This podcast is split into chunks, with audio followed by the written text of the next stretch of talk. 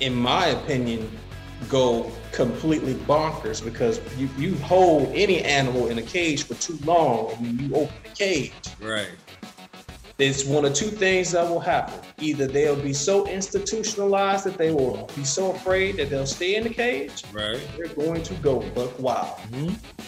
It's a serious deal. This is a serious deal. This is not a joking or a laughing matter. Like, for me, I know that, you know, I had high blood pressure last year, the end of last year. My blood pressure level was 165/125.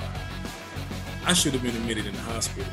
I did an HIV/AIDS tour some years ago, and I like to relate the virus to Agent Smith from The Matrix, right? You've seen The Matrix.